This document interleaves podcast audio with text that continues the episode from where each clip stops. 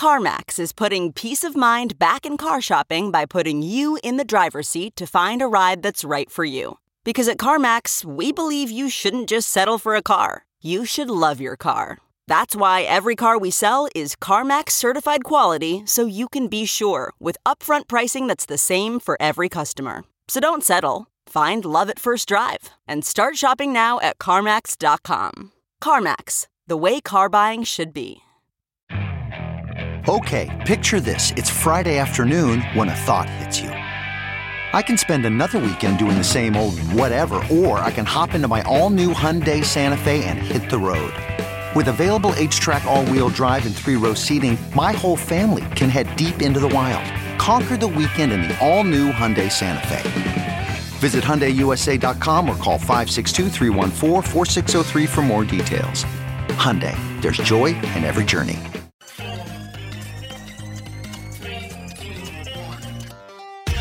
Welcome back to The Breakdown, an everyday analysis breaking down the most important stories in Bitcoin, crypto, and beyond.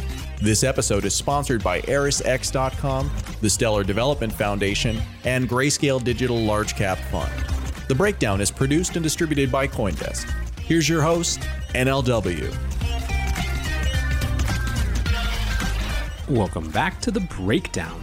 It is Thursday, May 28th, and one quick thing before we dive into the interview. I was really excited to see how many of you have responded to my request yesterday for beta testers for some new bonus content, newsletter content, mini podcasts, micro podcasts. I basically just have a bunch of ideas of things that I want to experiment with with the breakdown listener community. So if you are interested in learning more about that, participating in some content beta tests, email me at nlw at whittemore.io or hit me up on Twitter DMs at NLW and I will get back to you later this week. But with that said, let's move to our main topic for today, which is the geopolitics of the dollar milkshake theory. My guest today is Brent Johnson. Brent Johnson is the CEO of Santiago Capital. He's a really well known thinker around the dollar and just macroeconomics writ large. He's been on Real Vision. He's frequently featured as a commentator in economic and political media. And I was really excited to get to talk with him about his theory of the dollar milkshake. And so basically, this theory is all about how the dollar and the US economy in general is in this position to basically just suck up all the liquidity from around the world with huge implications for asset prices, for emerging economies. And it's really interesting. As you'll hear, there are a lot of people who get frustrated with this theory, including Brent himself. He talks at one point about how this theory came out of a lot of intense study, not him wishing that th- we're this way. So I really hope you enjoy this conversation as much as I did. As usual, edited only lightly. You know the drill. Uh, let's dive in. All right, we are here with Brent Johnson. Brent, thanks so much for hanging out. Absolutely. Thank you for having me. Uh, I always enjoy talking to uh, new people. Yeah, so uh, I've been following your work for a while, and I think uh, you you're in this interesting position where something that you've been talking about, articulating, uh, giving shape to, has been um, increasingly validated in, in the market. So I want to get into your idea of the dollar milkshake theory. Let's just kick it right off the bat with what this idea is, and then maybe I'll, I'll help try to walk uh, listeners back through how this how this idea came to be formed. But let's start with the idea itself. Sure. So, um, for lack of a better word, the dollar milkshake theory is something that I've kind of developed over time, over the last, call it four to five years. And it's basically one where I think we are kind of reaching the end of this uh, global uh, super debt cycle. Um, the global debts have gotten so big that I think there, there's going to be a reckoning day. And I think for a number of reasons, the global liquidity is going to get squeezed, for lack of a better word, into the US dollar. And as a result, I think US dollar and US dollar assets will get squeezed higher over the next couple years, and the rest of the globe will uh, be deprived of liquidity over the rest uh, over the next couple years. So the milkshake comes from the fact that the central banks around the world have just been flooding the markets with liquidity uh, since 2009. And um, for a period of time from 2016 to 2019, the US was raising interest rates while the rest of the world was still mixing the milkshake, so to speak. And the fact that we were raising rates acted like a straw and pulled um, you know capital into the United States.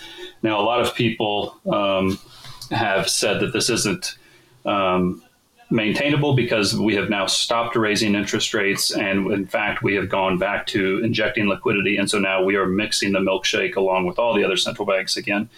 And my comment to that is that even though uh, in you know a couple years ago the raising of interest rates was the primary driver of the U.S. having the straw with which we would drink the rest of the world's milkshake, it was not the only driver of the straw. There are many other factors which we can get into if you want um, which I think will drive liquidity into the U.S. dollar. So I still think, even though the everybody's mixing the milkshake again, I don't think it's so important who mixes the milkshake. I think it's important who captures the milkshake, for lack of a better word, and who drinks it. And I think that by and large, the U.S. is going to be the one to do that.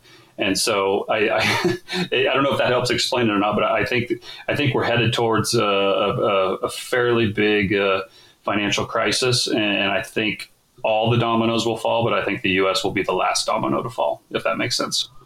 Yeah, so there's a ton to unpack here, and I think one of the one of the really key themes that I'm sure we'll spend time on is that this is all that when we speak about uh, everything, right? All these economic terms, whether it's safe haven assets or, or whatever, they're all relative to one another. And that's, I think, a key part of nuance in this that, that gets missed. But before we get into that, let's actually go back to uh, the response to uh, the, the first round of QE, the response to the great financial crisis, how, you know, kind of what happened at first, uh, what people expected, and then why you started to get the sense that there might be this, this break and we might actually start to see interest rates. Because it, it's from what from what you've said, that was kind of the genesis or where you started to really think about this. Yeah. So I think in order to get the full picture, and I don't know how much time you want me to spend on this, but if in order to really get the full picture, I think we need to go back 13 years to 2007, and I'll I'll, I'll, I'll try not to make it too of a long and boring story, but I'll, I'll try to keep it uh, somewhat brief and somewhat interesting.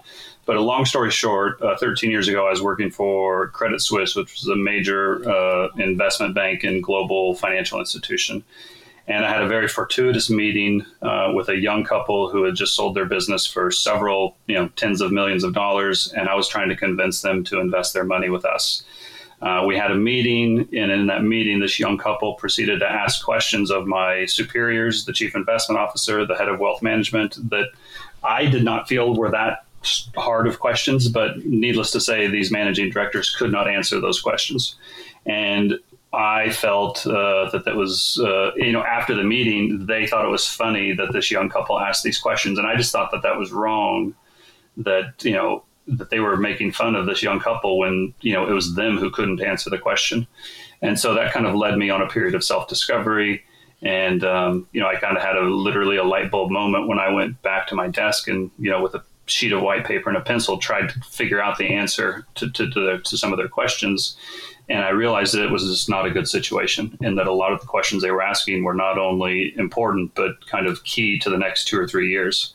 And, so, and, and that meeting kind of set me off on a path to where I did a bunch of self research, self discovery, I guess self education, and so when we got into the heart of the financial crisis in 2010, I kind of knew why it was happening and what was happening. Now, I wasn't smart enough to predict it ahead of time, and I wasn't smart enough to figure out how to profit from it, but I did feel like I had an edge up on everybody else because at least I understood what was happening. And, you know, and through, and, and that, you know, part of that self education was understanding the monetary system as it's currently designed and so in 2009, when the central banks came in and started flooding the market with liquidity, it made sense to me that gold and silver would rise because we were going to have high rates of inflation. The central bank was going to try to deflate the value of the dollar. Um, and um, you know you needed to get out of uh, financial assets and into real assets, uh, or you know stocks would do well because they they are kind of an inflationary hedge as well. But probably didn't want to be in bonds, probably didn't want to be in other things that wouldn't do well in an inflationary period. And, you know, that kind of worked for the first kind of two years um, because while equities didn't do that great, gold and silver did fantastic from, you know, 2009 to 2011, let's call it.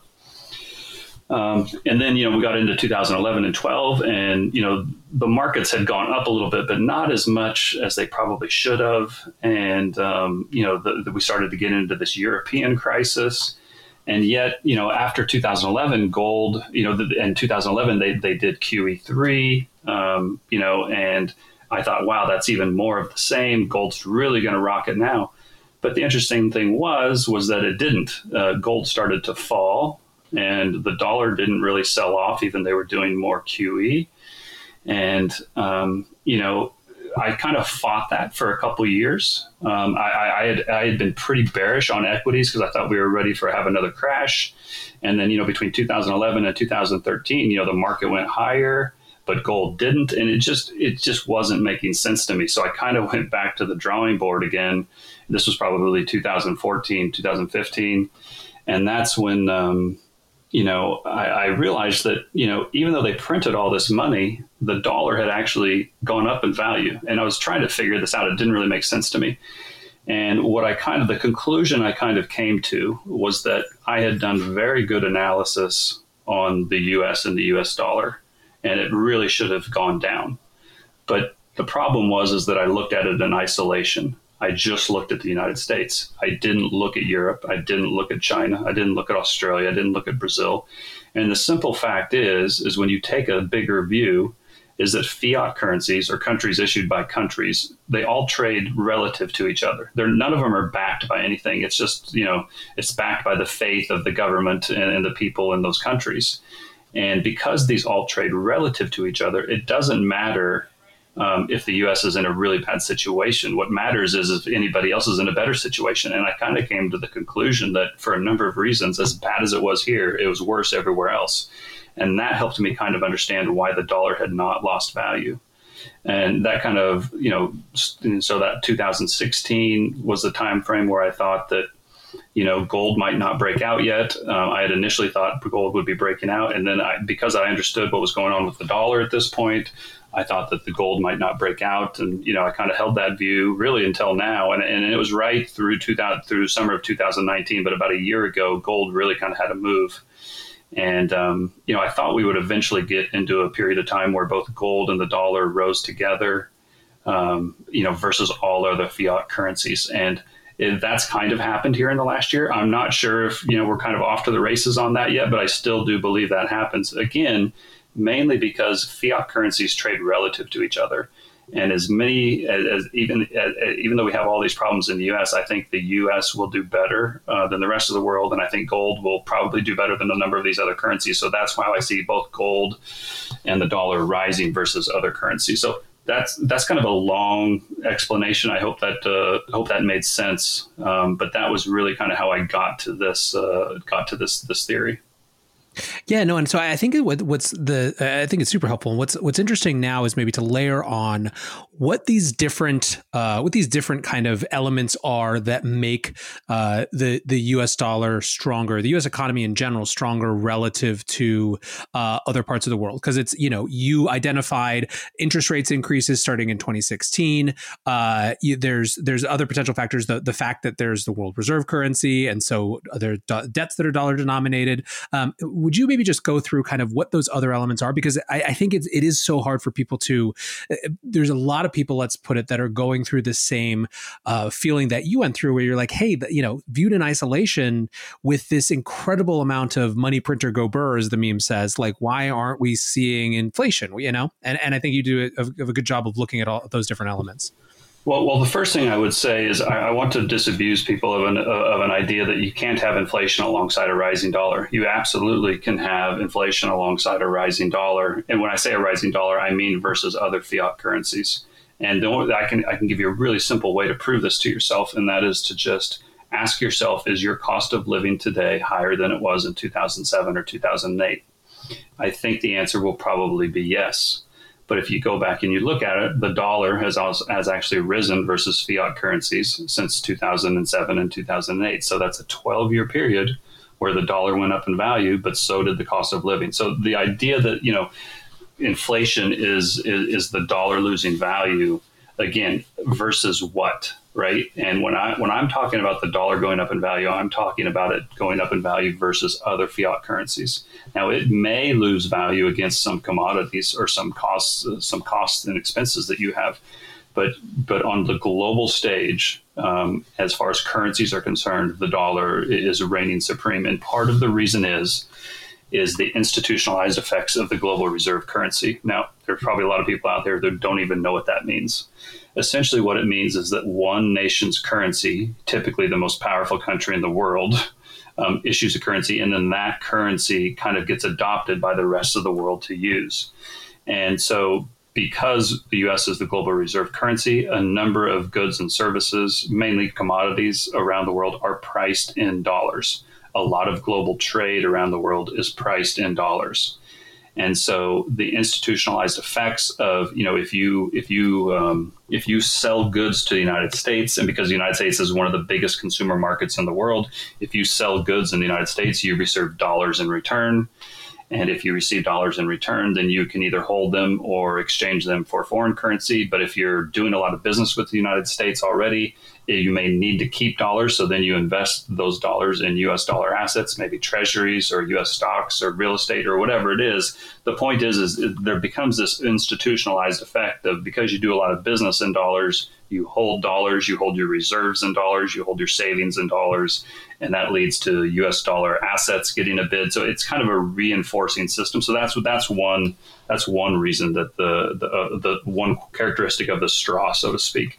Another one is that uh, because the U.S. has one of the biggest consumer markets in the world, and because it's one of the biggest economies in the world, we have the biggest and deepest financial markets in the world. And the reason that's important is because that means there's lots of liquidity. Um, because there's a lot of people who want US dollar assets, that means it's easier to sell your US dollar assets when you need dollars. Um, if you've ever invested in a illiquid asset, such as a piece of land that nobody wants, or a commodity that nobody wants, or a currency that nobody wants, that means it has less liquidity. It's it's harder to sell. Uh, but because U.S. dollars and, and U.S. dollar markets are very deep, that means they're very liquid, and so that's another reason why people choose to hold dollars. Uh, another reason is the rule of law. Now, again, um, you got to think of this on a, on a on a on a relative basis. You may argue that um, the rule of law does not exist to the way it should in the United States, and I would say that perhaps you're right. But then go around the world and tell me where it exists even better than the United States. And I think you'll find that at least there's a process here that people understand. Uh, they know how they can litigate. They know how they can settle disputes. Uh, you know, there are contracts that are legally enforceable. You know, that is not the case in all other countries. And so the fact that uh, people feel like they can come here as a, as a good place to do business attracts people to the United States. Another thing that many people just don't realize is that because a lot of commodities and a lot of global goods are traded in dollars or priced in dollars, even when countries who have nothing to do with the United States trade with each other, they trade in US dollars. So, as an example, Brazil may be doing business with Japan but those invoices may be priced in dollars. And if they're priced in dollars, when when money gets wired back and forth between Brazil and Japan, because it's a dollar, then the then the, the United States government says, well, that's our jurisdiction. So if that that flow of dollars needs to take place through a, a United States correspondent bank. And basically, that's the US dollar payment system. So, in other words, in order to get when money travels around the world, it doesn't just like magically appear, it travels over wires and channels and routes, however you want to define that, that are basically designed and overseen by the United States. And so we can allow people on that system or we can kick people off of that system. And if you're kicked off of that system, like has happened to Russia and Iran and Venezuela and some other countries over the last couple, of, you know, uh, after the last decade, uh, and, and, maybe even further back than that, it becomes increasingly hard to do business on a global stage. So um, that that the fact that we control those channels, um, that is a part of the straw as well. Uh, the other part of the straw that many people don't like, but that is an absolute fact of life, is the U.S. Navy. You know, the United States military enforces the use of the U.S. dollar as the global reserve currency. And if you think that this is uh, all conspiracy theory, I would just say that I can name you two or three world leaders who have attempted to set up um, I don't know trade routes or trade treaties or you know currencies and non-dollar treaties who are no longer in power.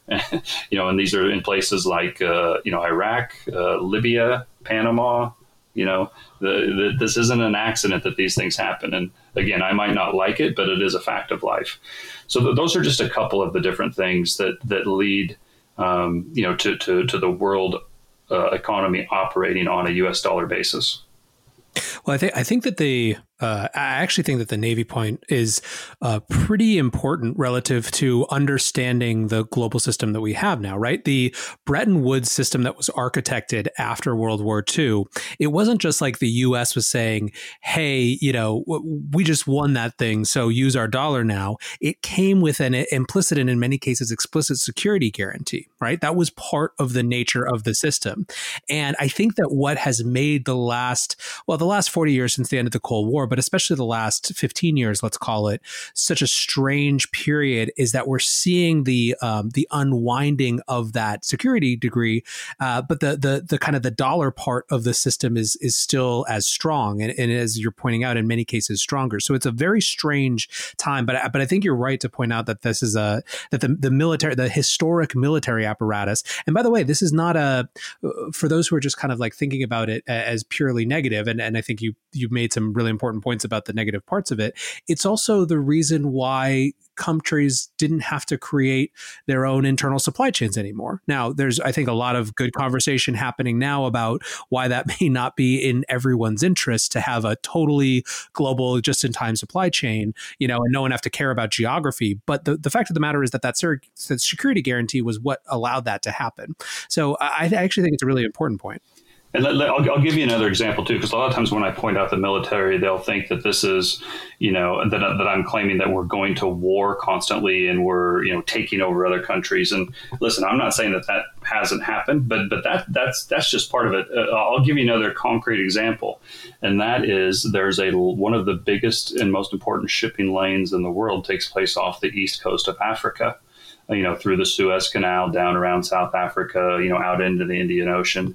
And, you know, a few years ago, that was a part of the globe where, you know, it sounds funny these days, but literally there were pirates and they were, you know, taking over ships and then holding those ships uh, for ransom. And, you know, there's that famous, uh, there was a movie even made about, I think it was called Captain Phillips, if I remember right where you know uh, you know a, a, tanker was hijacked by you know some pirates and you know the way it was resolved is the U.S. military pulled a carrier up alongside that ship, and you know, in the, the, the commandos or the Delta Force members or the Green Berets, whoever it was, you know, snuck aboard the ship and took it over and got the hostages freed. And and, and again, that that's an example of the U.S. maintaining free trade lines um, that didn't involve the U.S. going to war. But again, it just you know that was the U.S. that did that. It wasn't it wasn't Russia that did it. It wasn't um, Brazil that did it. It wasn't England that it. It was the United States that did it, and it was on the other side of the world. And so that's just eh, but but that type of activity, again, you might not like it, but it does allow for efficiency of trade. Yeah, and I think it's important to to be able to speak to historic realities of economic systems uh, with clear eyes, you know, regardless of whatever we're trying to drive them to. And you know, I actually uh, uh not not a, ton of people know this because it's a totally different career path, but I lived on and off in Egypt. I don't know, probably a dozen times uh, between when I was 19 and 25 because I thought I was going to do either Middle Eastern stuff or post conflict resolution stuff. And there's a reason that Egypt was constantly, uh, you know, controlled by some someone else, whether it was the French or the Ottomans, up until basically the end of World War II. Uh, it's because of the value of the Suez Canal, because of the value of that of that shipping route. Um, but I want to go back to an, uh, to another piece of, of kind of this overall argument because I think that you you did a really nice job of, of painting out all of these different elements that have put the the U.S. and by extension the dollar in this totally unique position, and that's the re, the reality is that is it's unique, it's different, it's hard to view in isolation because of all these comparative advantages. But but let's talk about about debt, and let's talk about um, let's talk about the the rise in uh, in debt uh, th- that happened over the last ten years in the wake of, of the global financial crisis and where we were coming into this. And just to, by way of adding a few statistics into this, uh, Raoul Pal, who's been talking a lot about the dollar recently as well, he just tweeted out the other day uh, a number of stats that I thought were really interesting. Seventy nine point five percent of all world trade conducted in U.S. dollars. Eighty four percent of all non domestic debt globally is under US dollar debt. But let's get into what that means and what the implications are. Yeah, uh, you know, it's a fantastic point, and, and the reality is, is this is probably the biggest uh, demand driver for the dollar, and it is one of the biggest parts of the straw that I didn't even mention. Uh, so thank you for bringing it up. And uh, you know, Raoul's a buddy of mine, and so you know, we, we see things very similarly with regard to the dollar. Um, you know, the, uh, I think another mistake that I think a lot of people make is when they'll say, okay, the U.S. is taking on more dollar debt. Um, you know, other countries around the world have taken on debt. If they default on that debt, that is bad for the U.S. dollar. Um, in the long run, yes, that is absolutely true. But in the short term, it is not. and what I mean by that is, is that when you when you create debt or when you take on debt, you are basically saying, I'm you're giving me dollars today. I'm going to go do something else with it, and then in the future, I'm going to pay these dollars back to you. So what you're basically doing is you take those dollars, you go invest in some project, or you you know you, you buy something, and, and but but what you simultaneously do is you simultaneously take on the burden that says you know, two years from now, five years from now, 30 years, whenever that debt comes due, you have to go get dollars and then pay them back. So the fact that you are now short dollars and you owe dollars means that there is a future demand for dollars. So every time US dollar debt is taken on, it actually increases demand for dollars. And so the fact that all of this, you know, this debt that has grown in the, in the last 10 years, you know, everybody knows that the U.S. debt has just gone through the roof and we owe like, you know, $26 trillion or something along those lines. Well, uh, the interesting fact is that there's a huge amount of debt by entities outside the United States who also owe dollars. And you know the popular number is 13 trillion. Uh, we've we've done some research where we actually think it's it's actually much bigger than that when you factor in uh, off balance sheet uh, stuff, um, some shadow banking stuff, and um, you know s- some assets that aren't tracked as closely. But let's just use 13 trillion uh, as as the base number. That is 13 trillion dollars of demand um, for the dollar. Not only that, but on if you if you if that 13 trillion dollars had the same interest rate as the outstanding debt on the United States. So the average US Treasury bond has a yield of like 2.2% or 2.1% or something like that. Now there's no way the rest of the world has that same preferable rate that the US does, but let's just pre- let's just pretend that they do. Um, that would mean that the that that uh, on a yearly basis there, there, there's there's a trillion dollars of interest payments that are due on, on the so there, there's a trillion dollars of debt or demand for the dollar just to pay the interest on a yearly basis. So, uh, and, and the thing is, is there's really no other system that that, that if, if you leave the dollar, there's really no other system to go to. Now, I think that there's a lot of other countries that would like to leave the dollar. I think there's probably great demand to leave the dollar, but wanting to do something and being able to do it are, are, not the same thing. You know, I always use examples. I would very much like to be able to hit a golf ball the way Phil Mickelson does, but me being able to go out there and do it are two totally different things. Um, and so, you know, the, the fact, you know, going back to the whole reason why the world, why the U.S. is the world reserve currency to begin with, you know, world reserve currencies are not given, they're taken. And until somebody can take that global reserve currency from the US and replace it, and then, you know, not just from an economic perspective, but from a military perspective, the dollar is, is the only game in town, so to speak.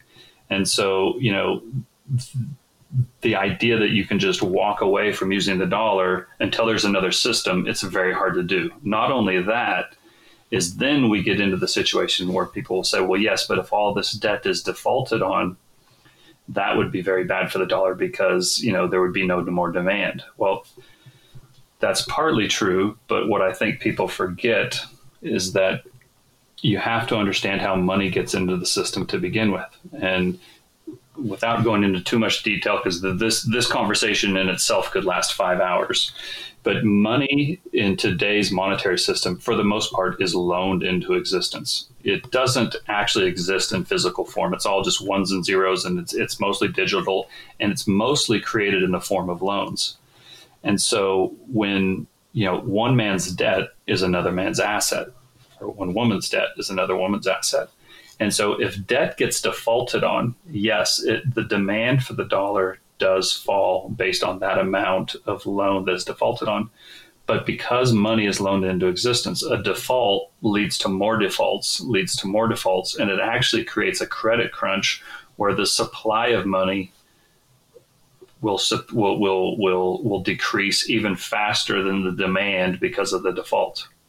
And so, even though the demand has fallen, if supply falls even faster, or money becomes even harder to get because of this credit crunch, the price of the money can still rise. And so, because there's really no exit valve other than gold, and we can talk about gold or Bitcoin or something like that if you want to as well, um, because there's really no other system to go to, uh, the, the dollar will rise even if there are massive defaults on the dollar. Support for this podcast and this message come from ErisX. With ErisX, you can trade spot and regulated futures on cryptocurrencies through a licensed U.S. based exchange. ErisX believes in fair access for all. Sign up today to take advantage of zero fees and learn more at erisx.com slash consensus. This episode is also sponsored by the Stellar Foundation. The Stellar Network connects your business to the global financial infrastructure. Whether you're looking to power a payment application or issue digital assets like stablecoins or digital dollars, Stellar is easy to learn and fast to implement. Start your journey today at stellar.org slash coindesk. Our final sponsor is Grayscale Digital Large Cap Fund. In times like these, diversification is key. Consider Grayscale Digital Large Cap Fund, ticker symbol GDLC. It's the only publicly traded investment product that offers diversified exposure to large cap digital currencies, all from your brokerage account. For more information, visit grayscale.co slash Coindesk. That's G R A Y scale.co slash Coindesk the interesting thing is, you know, you take this.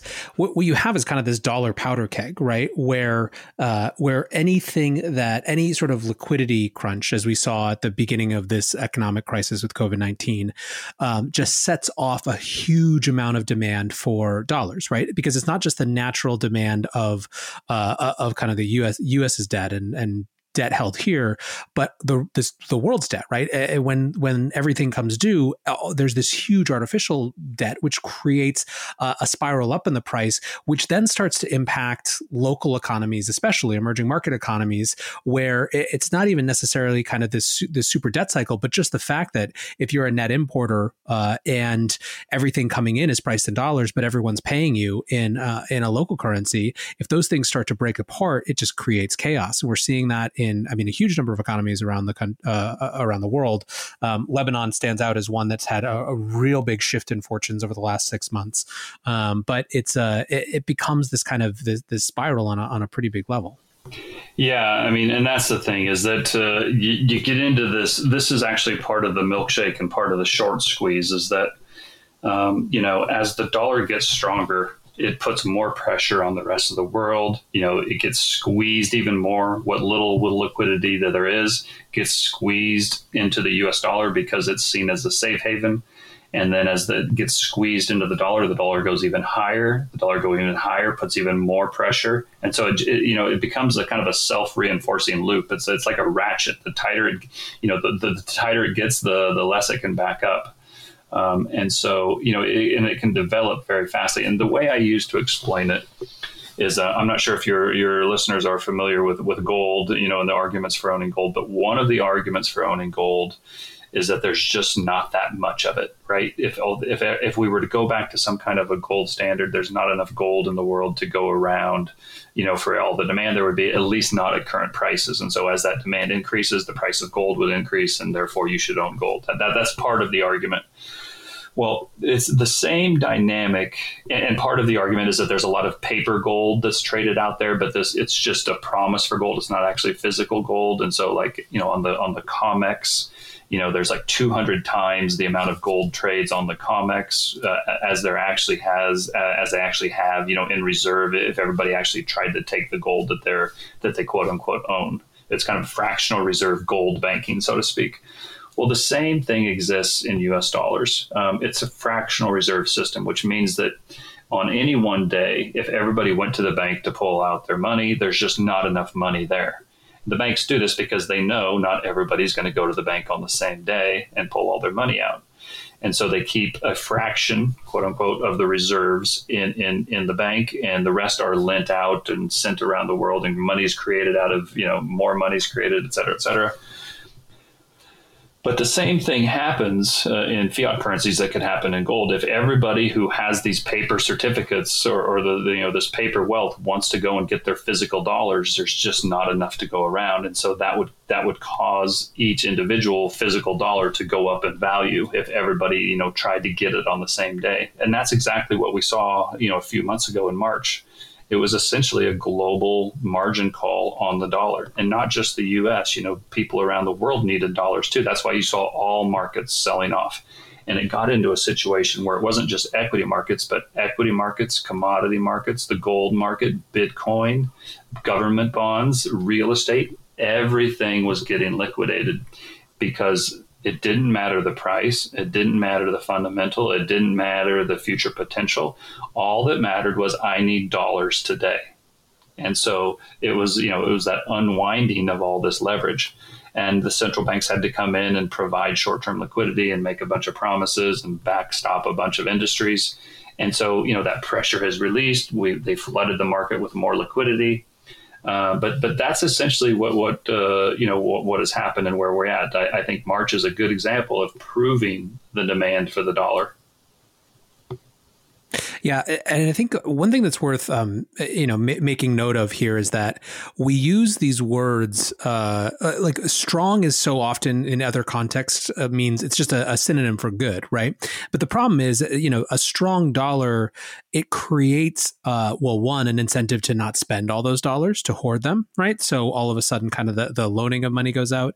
It creates uh, it, it makes it impossible for American exports to be purchased by anyone, right? There's a we had Lyn Alden on the show last week, and uh, she was making the correlation between um, times when the dollar has been the strongest uh, and when corporate earnings, so actual, you know, uh, not just uh, top line growth in stock uh, stock prices or anything like that, but actual earnings have been lower. Again, for for large there reasons because everyone operates multinationally at this point, and uh, and I think it's just you know it's useful for people to understand that the the, the that this spirals in a way that just freezes the whole system rather than there it just being a, a you know kind of hard for some other places. It's not good for the U.S. I guess as well. So maybe maybe we can get into that, like why you know because I think this is the crux of maybe understanding what happens next, at least on the policy side. I think the individual side, you know, uh, diversifying into things like gold and Bitcoin is worth talking about as well. But from a policy perspective, you know, how does the the strength of the dollar become bad for for the U.S. itself? And can you see, although it's been the pillar of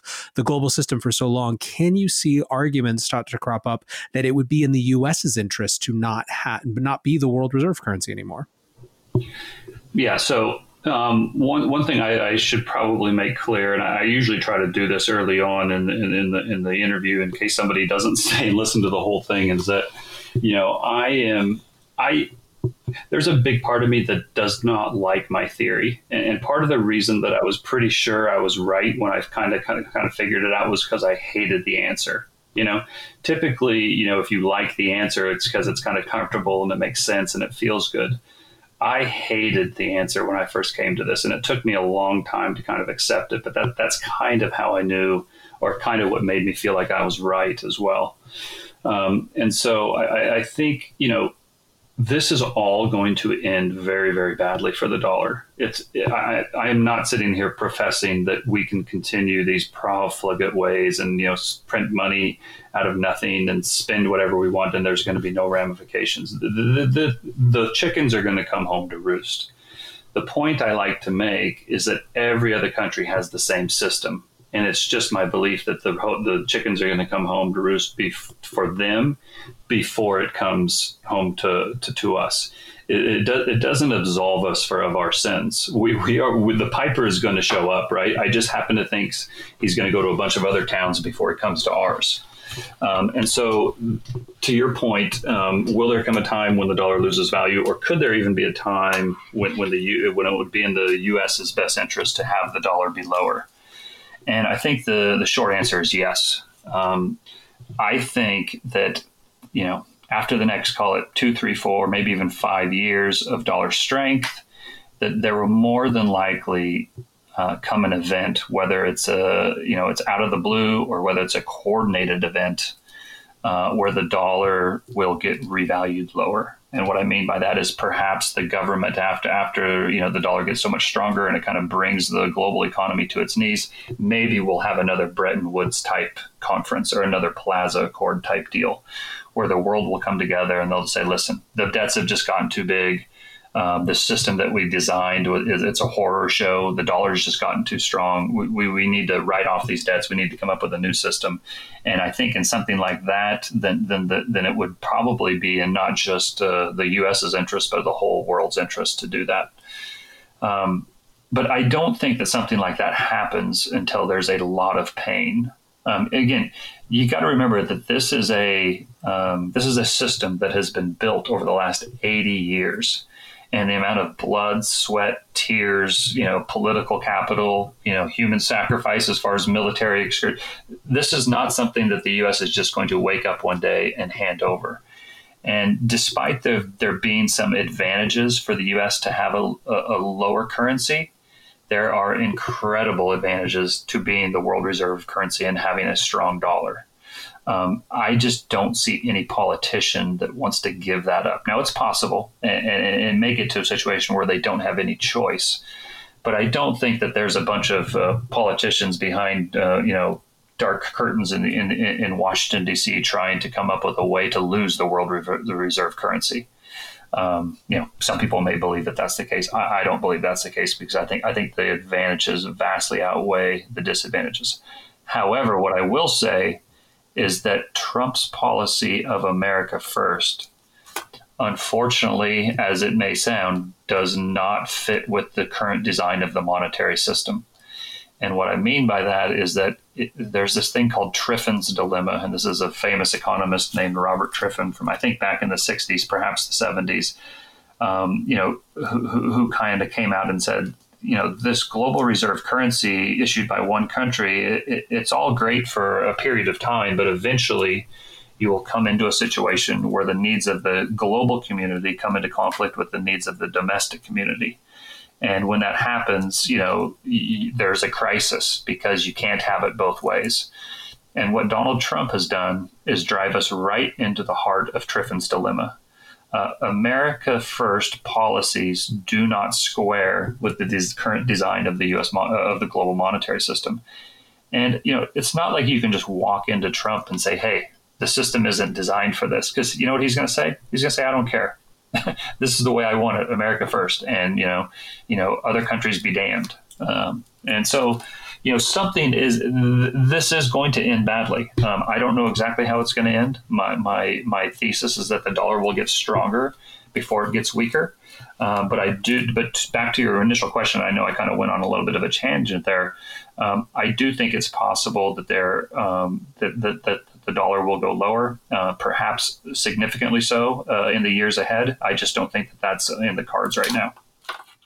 It's really interesting seeing, you know, I think that the the Overton window is kind of open and expanding on this conversation about what a post global, you know, U.S. global reserve system might look like. But it's so interesting that it's uh, we're, we're so early in that conversation. I think this validates your point of there being no no no neither no blueprint or consensus or political will to to actually drive that conversation forward. Even if someone became convinced that you have you have on the one hand, you know, Hank Paulus, Paulson writing in foreign policy almost exclusively about the the, the potential position of the Chinese RMB uh, to replace the U.S. dollar, and uh, and and coming up very very clearly that that's not the case. Whereas then you have other people who are saying, no, no, no, the problem isn't just the U.S. dollar. The problem is the idea of any national sovereign currency. This goes back to a Keynesian idea, right, or, or what Keynes was proposing at, at Bretton Woods, and you have Mark Carney last year proposing what effectively amounts to a modern bancor, right, uh, which is basically just that he proposed Libra, but, but run by central banks, which was interesting.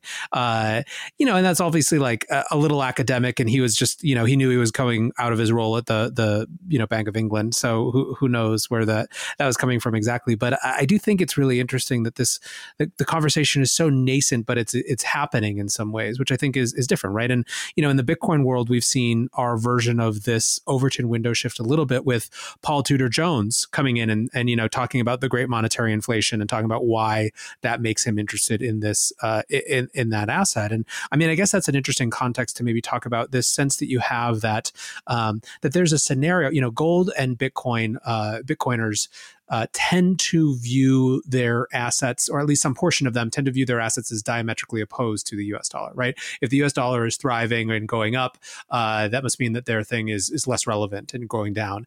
And you kind of have the sense that it, they may rise in tandem. Yeah, uh, I think that that's that is most likely the case.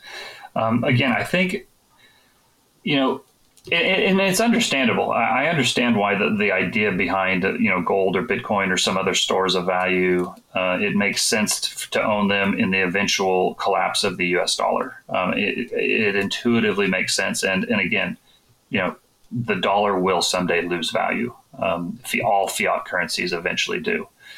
Um, but I think you know when, when you think back logically about how things progress, very rarely um, is it like um, you know Star Trek, where you can just beam yourself from one place to another and it just automatically happens? I'm not saying that there aren't events that can happen where things can happen overnight. Uh, you can have uh, you know these big announcements come out overnight, um, which, which change the world. Um, but that's typically not how it happens, right? It can happen that way, but it's not typically the way it is. Typically, the way it is is it's a long road. There's much pain along it, and it's only once the pain gets so great that change is enacted. Um, so I get a little I don't know if frustrated is the right word, but when, when people say that, you know, the dollar's just going to be devalued overnight or, you know, this is just going to happen overnight. Well, just because it's a possibility doesn't mean it's a probability. And while you can, you know, it's okay to have, uh, uh, you know, contingency plans for this small probability event, but just because something has a small probability of happening doesn't mean you have to allocate a huge portion of your portfolio um, to this small potential event, right? Um, I think it's more wise to to have a position or you know be ready for something like that, but also realize that typically these big macro things, you know, something like the change of a global reserve currency or the trade of a change of a trade deal or you know peace treaties, these typically it takes a long time for these to develop. I mean, think about how long Brexit took, right? I think the original Brexit vote was in 2016 or something, and they finally just did it at the end of 2019, three and a half years later. Um, so I guess my, my, you know, I do think that we we're going to get into a system where a lot of people would like to leave the dollar. Um, they will see it as an increasingly hostile system or an increasingly complex, unnecessary, you know, weapon that, that is yielded wielded by the United States. And I, I believe there's great demand for an alternative. I just think it's a little bit too little, too late. And so, as I think we get into the middle of this crisis, the the the, the ulterior systems that do exist will get flows and will get increased attention. And that will cause, because those markets are relatively small, the gold market's relatively small, the Bitcoin market is relatively small. Because those markets are relatively small, as you know, some of the global liquidity, you know, uh, uh, ascribed to the dollar peels off and looks for an escape hatch, it will find its way into things like gold or Bitcoin or other things, and that will cause those markets to rise. But I don't think the whole world overnight, all at once, is going to leave the dollar and go to gold. I don't think the whole world all at once overnight is going to leave the dollar and go to Bitcoin. It just seems more likely to me that you know we'll go into a period of great chaos. There will be a lot of you know ups and downs, peaks and valleys, and a lot of pain. And at the end of that valley, which could be three, four, five, seven years from now, a change will be mandated.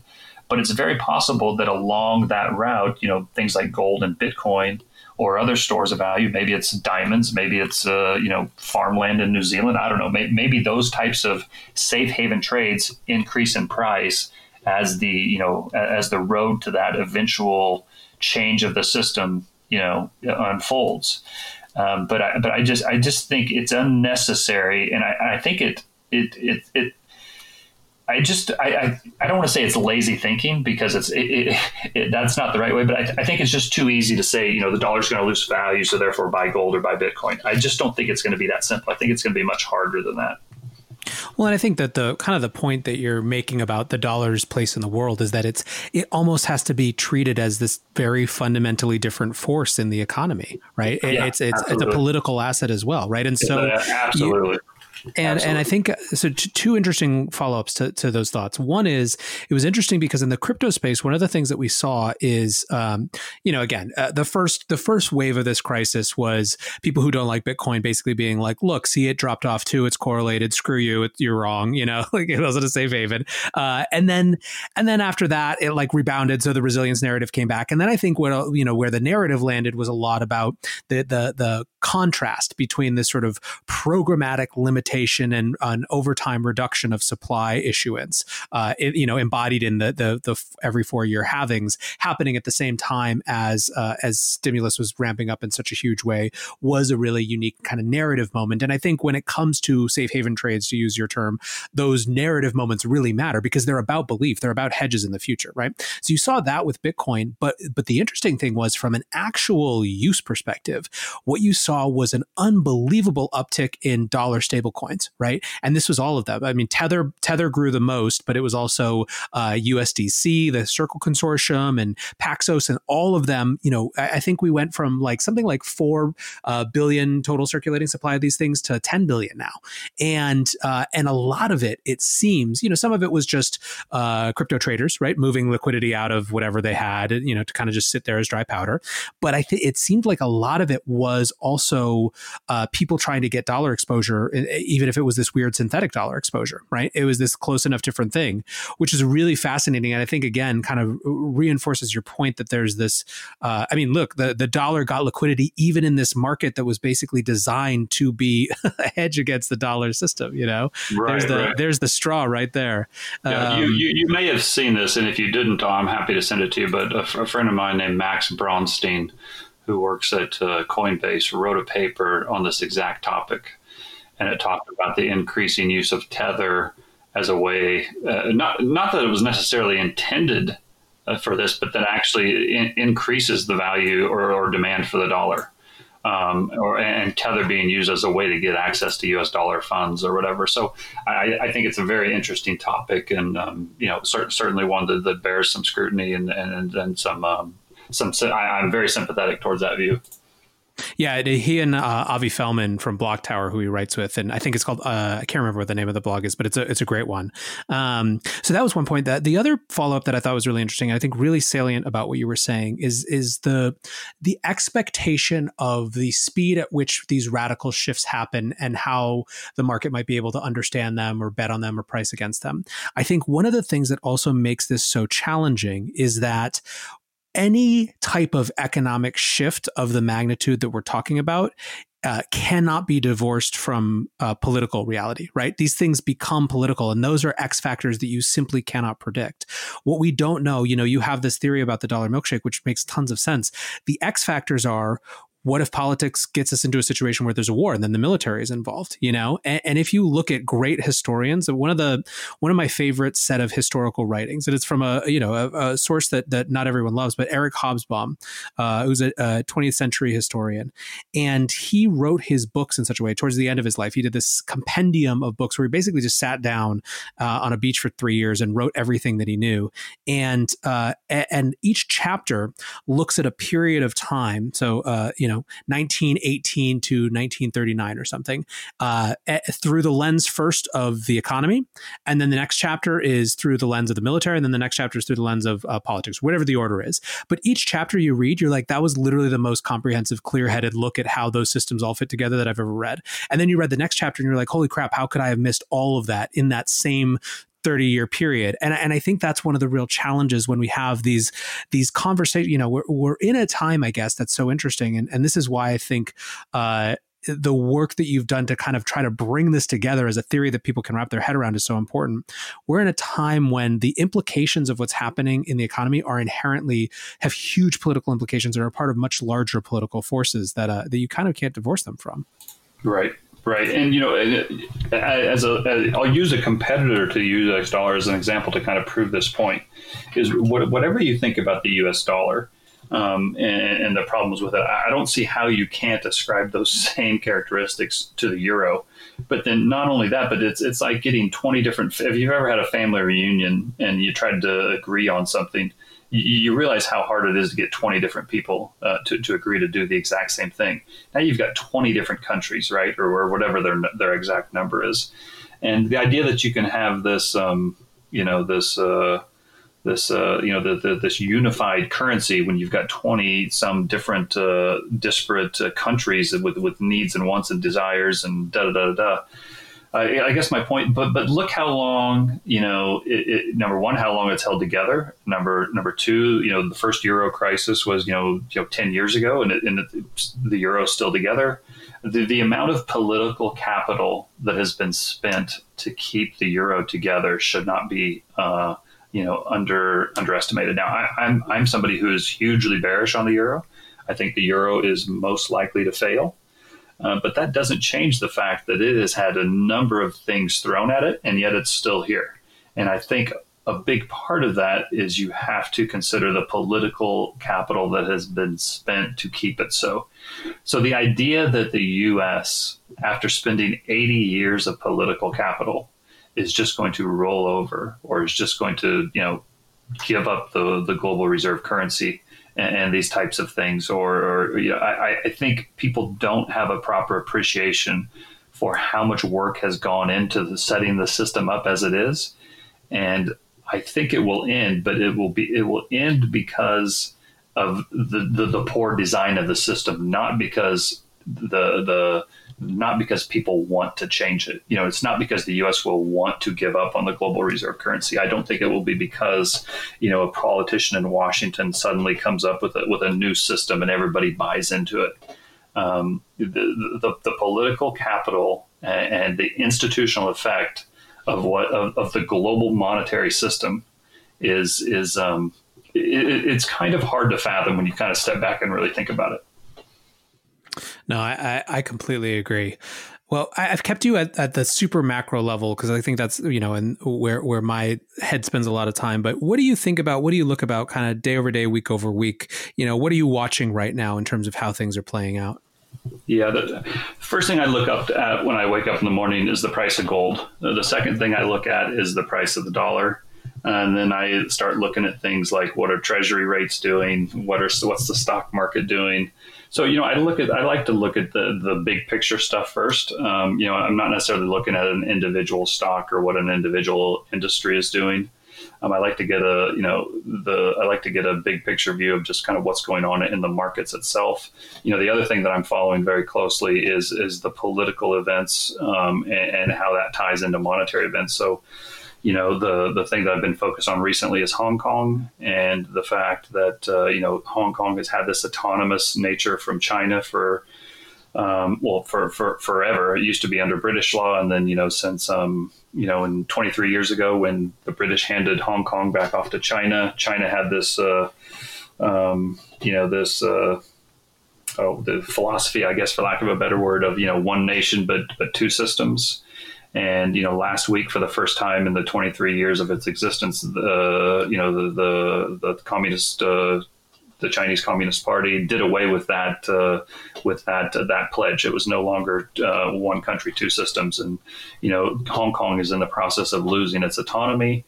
And that has implications because right now, because Hong Kong is autonomous from, or has historically been autonomous from China, they have received from the United States kind of most favored nation status. They get special trade concessions that China does not get. And so, it, uh, with the result of you know China kind of folding Hong Kong into their one China policy, they are no longer going to. It's likely that they are no longer going to you know enjoy those special trade circumstances with the United States.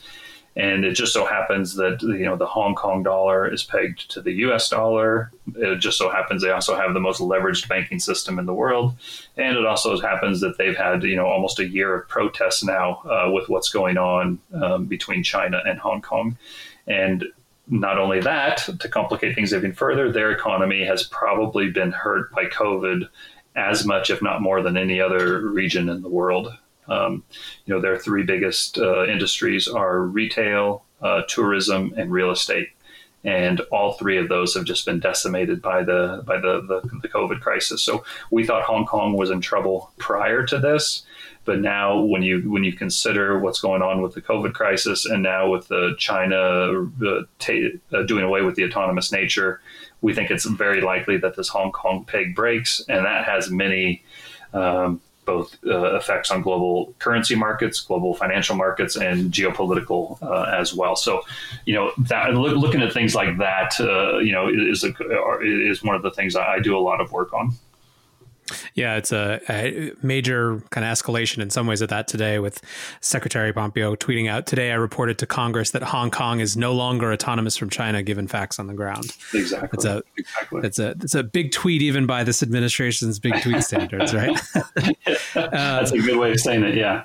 Um, well, listen, what you know, do you think that these I feel like Charles Dickens talking to the to the ghost of Christmas future. Are these things that will come to pass or only may come to pass if we don't change our ways? I guess the question is, you know, how inevitable are some of these shifts or, or, or is it too hard to know what could intervene in the meantime?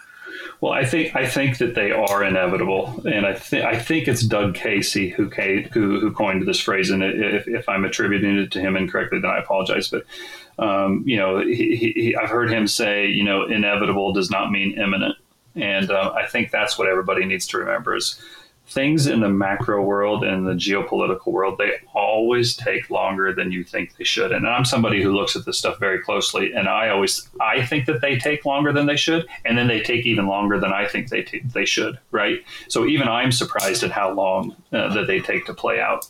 So my point is, is I think this this stuff is largely. Um, um, you know, uh, it can't be stopped. The die has been cast, so to speak. You know, all fiat currency systems do come to an end. That's just kind of a mathematical fact. The question is when. And I would say that we're, we're getting closer to the end game. Um, than, than, we ever have been before. Uh, but it still may take longer to play out than many people think. I, I would not be shocked to see this play out over the next five or 10 years. I think it'll play out over the next two to four years. Uh, but again, if it, but if it takes five or 10 more years to play out, it won't, it won't shock me. Uh, but, uh, you know, I, I, certainly think over the next uh, couple of years, um, this this whole topic, all these topics that we've been talking about, are definitely going to become, you know, part of the popular conversation. Well, it's a super interesting conversation, and uh, I really appreciate the time. And I guess I just want to end on uh, one one thing that I immediately noticed when I ran into your fund. It's named uh, Santiago Capital, and uh, I pinged you about this, and you had done the Camino de Santiago, uh, which is a basically an 800 year old pilgrim trail across Spain. Uh, you told me when, but when when did you actually do it? So I did that in 1999 spent 26 days, walked 20 miles a day for 26 days and 520 miles. Um, greatest experience of my life. Yeah. Did you, so did you do the French route down from the Pyrenees? I did. I did. Yeah. Yeah. I did it, it was, in 2000. Uh, yeah, I oh, did it in 2004. Yeah, it, during the the Año Santo. So the Año Santo means that it's a it's a, a year, it's a whole year where the the if the day of St. James falls on a Sunday, so you get two two thirds off purgatory instead of one third. exactly. So do you do you have your free ticket into heaven? I do, but I'm not Catholic, so I didn't take communion, so it was waived okay. basically. Okay. Yeah. Oh yeah, yeah. Okay. Well, I have my certificate, and I'm not giving up. yeah. Uh, no, it's. I, I, think it is a. It's a pretty, pretty amazing experience for anyone who did it. It's such a. I, you know, I'd be interested to see how it, uh, what it was like now. You know, when I did it, uh, the euro had just barely been born. It was still like there was. I mean, we never spent more than seven, you know, euro a night on uh, on lodging or anything, and I'm sure it's changed yeah, a lot since then. Yeah, it was it was fantastic. Uh, did, did, so? Did you start in? Um, you know, just north of Pamplona and come over the the French border. Yep. Yep. We did the, yeah. the St. Jean Pied de Port and then down yep. and Yep. Yep. Fantastic. Oh man, you, you're getting me excited thinking about it again. I, I, I told my son when he graduates high school, if he wants to do it, I'll do it with him again. So that's about uh, six or seven years away. So we'll see, we'll see if he decides to do it. Yeah, that's perfect. My my wife and I have plans to do that with. Uh, we're, we're, we're just gonna make them. I think is our goal with, the, the, high school. That's that's we're gonna yeah, we're gonna, or well well we're gonna we're gonna try to be diplomatic about it. We're gonna try to tell stories about it, or at least I'm gonna tell stories because my wife hasn't done yeah. it yet either. So much that yeah, they get excited and think it's their idea. But uh, listen, Brent, really really great talking to you. Um, so much insight and and I think a, a lot for our listeners to chew on. So thanks for spending some time. Thanks for having me and happy to come back anytime and uh, wish all our listeners uh, good health and good luck. One of the things that I think was so important about that conversation, about the perspective that Brent has, is this idea that economic realities and economic predictions can't be divorced from their political context and the larger geopolitical context. Right now, we're seeing, for example, a serious uptick and increase in the tension between the US and China. That is not just an economic tension, it's a deeply political tension with a hopefully not military outcome, but it's something that certainly people are talking about. Those types of political and even military actions obviously have huge, huge impact on how these different economic flows will shape out. And so to me, it seems like if we're going to have a conversation about the strength of the dollar and the relative strength of all these other assets, we can't divorce it entirely from the larger political context in which it operates. I hope that that's a conversation that you guys are interested in. It's certainly something that a perspective that I'm going to keep trying to bring into this show. Anyways, guys, uh, I hope you enjoyed that conversation. Uh, like I said, I know I did. And as always, uh, I appreciate you listening. So until tomorrow, be safe and take care of each other. Peace.